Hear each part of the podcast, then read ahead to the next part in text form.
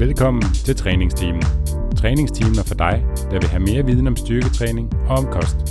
En podcast fri for bro science og quick fixes.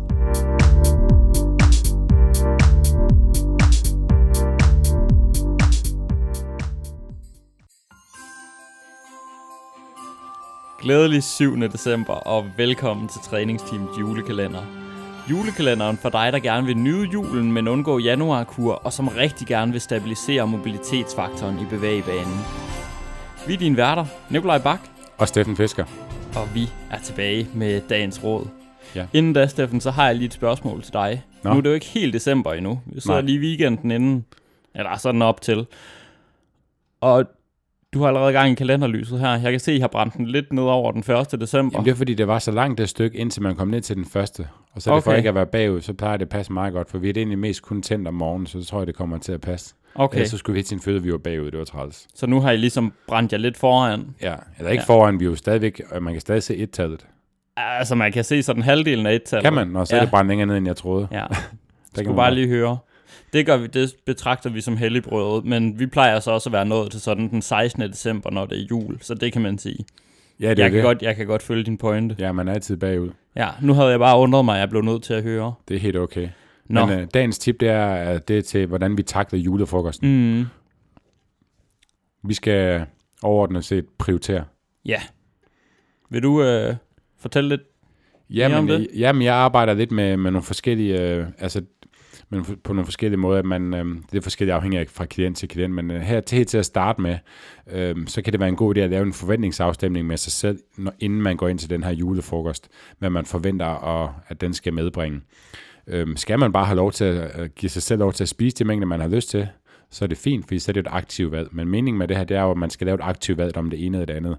Ellers skal det være at holde lidt igen, og ikke ende med at spise så meget, at man får det dårligt. Eller vil man gerne holde det til et minimum, og kun måske smage lidt af det hele, og uden at spise sig mæt. Øh, men ved at have en strategi klar for, altså inden man går ind til julefrokosten, så er der større chance for, at man overholder den, end hvis man går ind til julefrokosten uden nogen former for strategi. Mm. Og der er også rigtig mange, der inden sådan en buffet-situation her, som det tit er med julefrokost, øh, bare kommer til at stresse rigtig meget over det her, fordi at de ved, at de sidste mange gange, der er det gået galt, og de har egentlig siddet bagefter og haft det dårligt, fordi de har spist for meget, og, mm. og ikke har haft lyst til at spise så meget, som de egentlig er kommet til.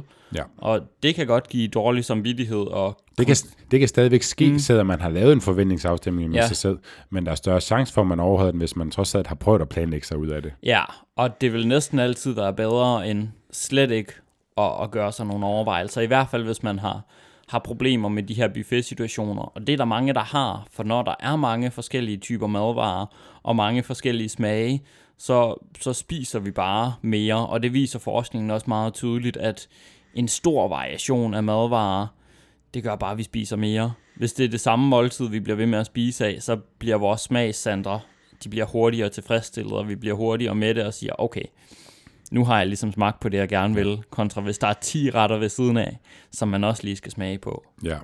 Så lidt mere lavpraktisk for at gå videre, så kunne man jo måske lave en strategi, øh, hvis der man over, altså hvis man gerne vil begrænse sig lidt til, det her, til den her julefrokost, så kunne det for eksempel være noget med at lave et maksimum for, hvor mange portioner eller tallerkener man henter op i buffeten, øh, eller hvor mange elementer af buffeten man spiser, så man ikke nødvendigvis skal spise and og flæskesteg og medister, men spise det, man har mest lyst til af de tre, og så må man sige til sig selv, at jeg kan få de to andre på et senere tidspunkt i julen, hvilket man jo godt kan, eller resten af året, som vi også har snakket om.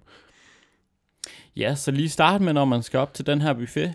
Lige uh, gå et par gange rundt om den, se hvad der egentlig er, og spørge sig selv, jamen hvad har jeg allermest lyst til af det her? Det er jo faktisk tit med sådan nogle buffeter, så er der jo meget af maden, der ikke er sådan overdreven lækker. Altså, hvis vi nu ser på sådan en, en julebuffet, jamen så er der for eksempel, der er nok noget varm lever på steg. Og så kan man sige, jo, varm lever på steg er lækker, men det er da bestemt ikke noget, som jeg ikke kan få i morgen ved at smide lidt lever på steg i mikroovnen. Mm-hmm. Så kan det være, at man når til andelårene og siger, okay, de ser sprøde og lækre ud, dem her. Det er faktisk nogle andelår, der er tilberedt rigtig fint.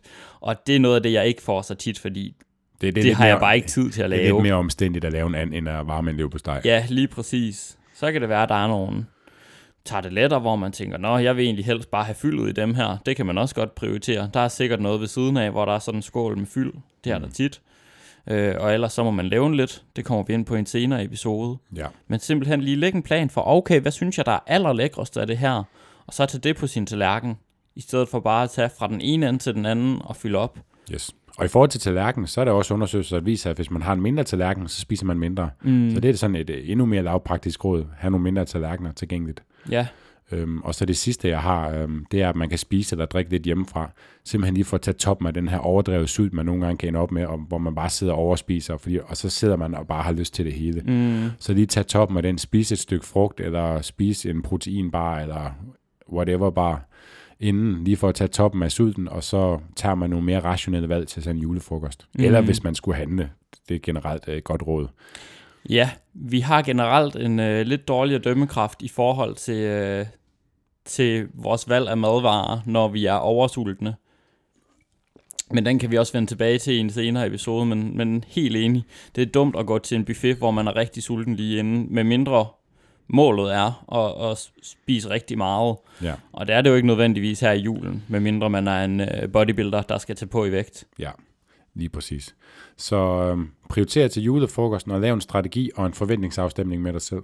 Ja, og, Og så, så-. Tag, dig, tag dig god tid, når du er op til at prioritere, og tag dig god tid, inden du skal op og fylde tallerkenen op igen. Du har masser af tid til den her julefrokost. Og så Ja. bare nyd det. Ja, og nyd resten af dagen, 7. december. Vi ses i morgen. Vi ses i morgen.